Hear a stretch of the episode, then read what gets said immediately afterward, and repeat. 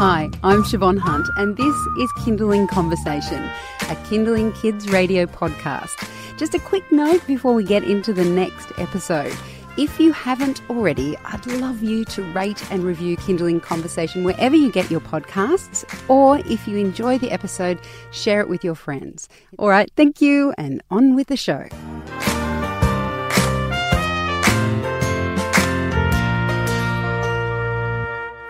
Have you been following all the budget news, broken it down to see how it will affect you and your family? Or have you perhaps been elbow deep in dirty laundry, fighting siblings, and life in general?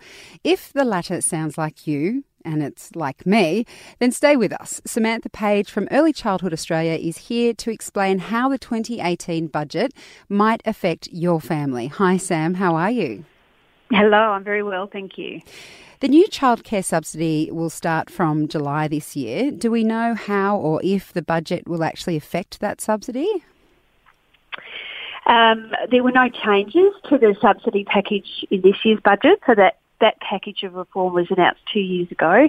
Um, the only change is that the um, government has been revising down how much it will spend on the subsidy, which um, begs the question of why. Does that mean that there, there are less families expected to use it or um, will they be using it lower hours than originally anticipated? I mean, there were some policy changes, but they're not since last year and there has been a re- revision down. So that's one change, but there were no um, changes to the way the subsidy will work, the rates of the subsidy, the activity test, etc.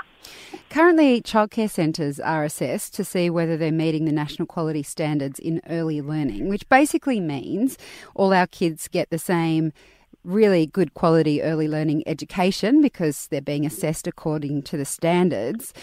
You're worried that this budget is a sign that the checks and balances for this kind of national standard are being eroded. Can you tell us a bit more about that? Yes, there, there, there was a, a worrying um, announcement in the budget that the Commonwealth government would no longer fund the state territory government's uh, regulatory functions under the National Quality uh, reform agenda. There's a national partnership at the moment that um, both the federal government and the state and territory governments all uh, participate in, and the federal government funds part of the cost of state and territory governments to do regulatory uh, assessments of early childhood services. So the states are the um, agencies that employ the assessors that go into services to rate them against the standards. And they carry the bulk of the cost of that themselves, but they did receive some federal government funding and that's now been taken away. We worry that that signals the federal government is backing away from a national approach to quality assurance and that would be very concerning for us and we know that would be very concerning for parents. Now, we're hoping that we're wrong about that and this is simply a um, change in the mix of how things are funded, uh, but we want to send a very clear message to the federal government that we don't want them to back away from a national unified approach to quality assurance. Now, I know that um, when all the standards came out, some parents might have been a bit confused. There were a lot of acronyms. But for me, basically, what all of that meant was over the last three years that I've been working at Kinderling, we've done a lot of stuff with early learning. I feel like the quality, the overall quality of childcare has improved. I find that I go into all these um, childcare centres that have amazing uh, programs and following all these great things for our kids. And it feels to me, I don't know if this is right, it feels to me that the National Quality Framework is in part responsible for that because it is bringing everyone up to the same level. Would, would you agree that it has made a big difference? 100%, I would agree. I think we've seen significant improvements in the quality of early childhood services, and as you say, that sort of common benchmark that everybody now has to meet. And I think that while there was a lot of confusion early on, as there always is in a big change process, both for services being anxious about being rated against those standards families not really understanding what it meant. Um, we've now had five years of implementing those standards and services are a lot more familiar with what they mean and, and most have been through a rating and assessment process at least once. They feel a lot more comfortable about that. And I think parents are beginning to look for quality ratings and services and understand what they mean and ask the questions of services about how they're improving quality in the seven different quality areas. So I think it would just be such shame to um, lose that now, you know, when it's finally having a positive impact. You're listening to Kinderling Conversation. I'm speaking with Samantha Page. She's from the Early Early Childhood Australia. We're talking about the budget and its impact on the early learning sector.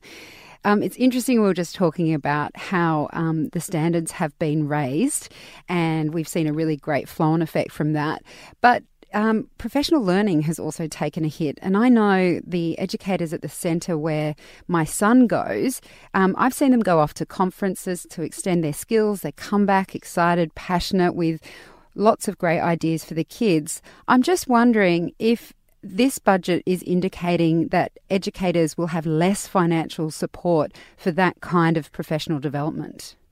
Yes, it's one of the biggest missed opportunities I think in this budget is the sector has been um, concerned for some time that the federal um, Department of Education Training has been pulling out of funding professional learning. So it used to fund um, professional support coordinators. It used to fund a considerable amount of professional development that was del- delivered and available to services. Then it had an early years quality fund, which gave a significant amount of money to particularly long daycare services to purchase professional learning, and all of that has has now um, come to an end, uh, and there's nothing replacing that. But also, there's just no national strategy for the early childhood workforce, and uh, the last national strategy lapsed back in 2016. We know that there's uh, problems um, facing us down the track with a lack of supply of qualified early childhood teachers.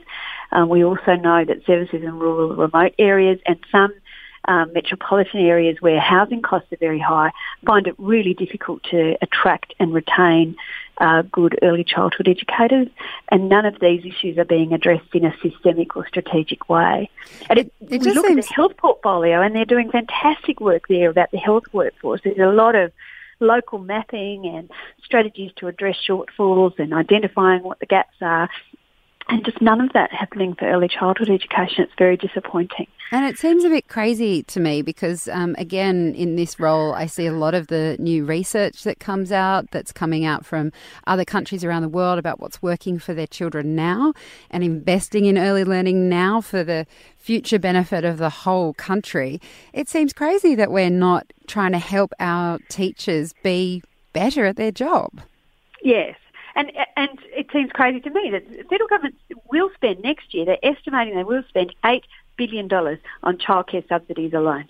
Now, if you if I was investing eight billion dollars in early childhood services, I would want to know they are good quality early childhood services that children are going to reap the maximum benefit from.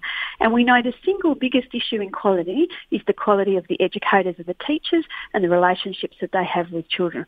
We should be investing in those educators and teachers. It's a small amount to pay to ensure that our $8 billion investment is going to pay off over the long term, that children are going to come out with better outcomes. Um, and I think it's very short sighted that that's missing from this year's budget. Yeah, and I know that I speak as someone who's quite privileged that my kids have those kinds of educators, but everyone should have that access, right? Absolutely right. And it's the services working in low socioeconomic areas, in rural and remote communities that have it have the hardest time of that, and we should be doing more to support those services. Absolutely. Sam, thank you so much for your time today. You're very welcome. That was Samantha Page from Early Childhood Australia.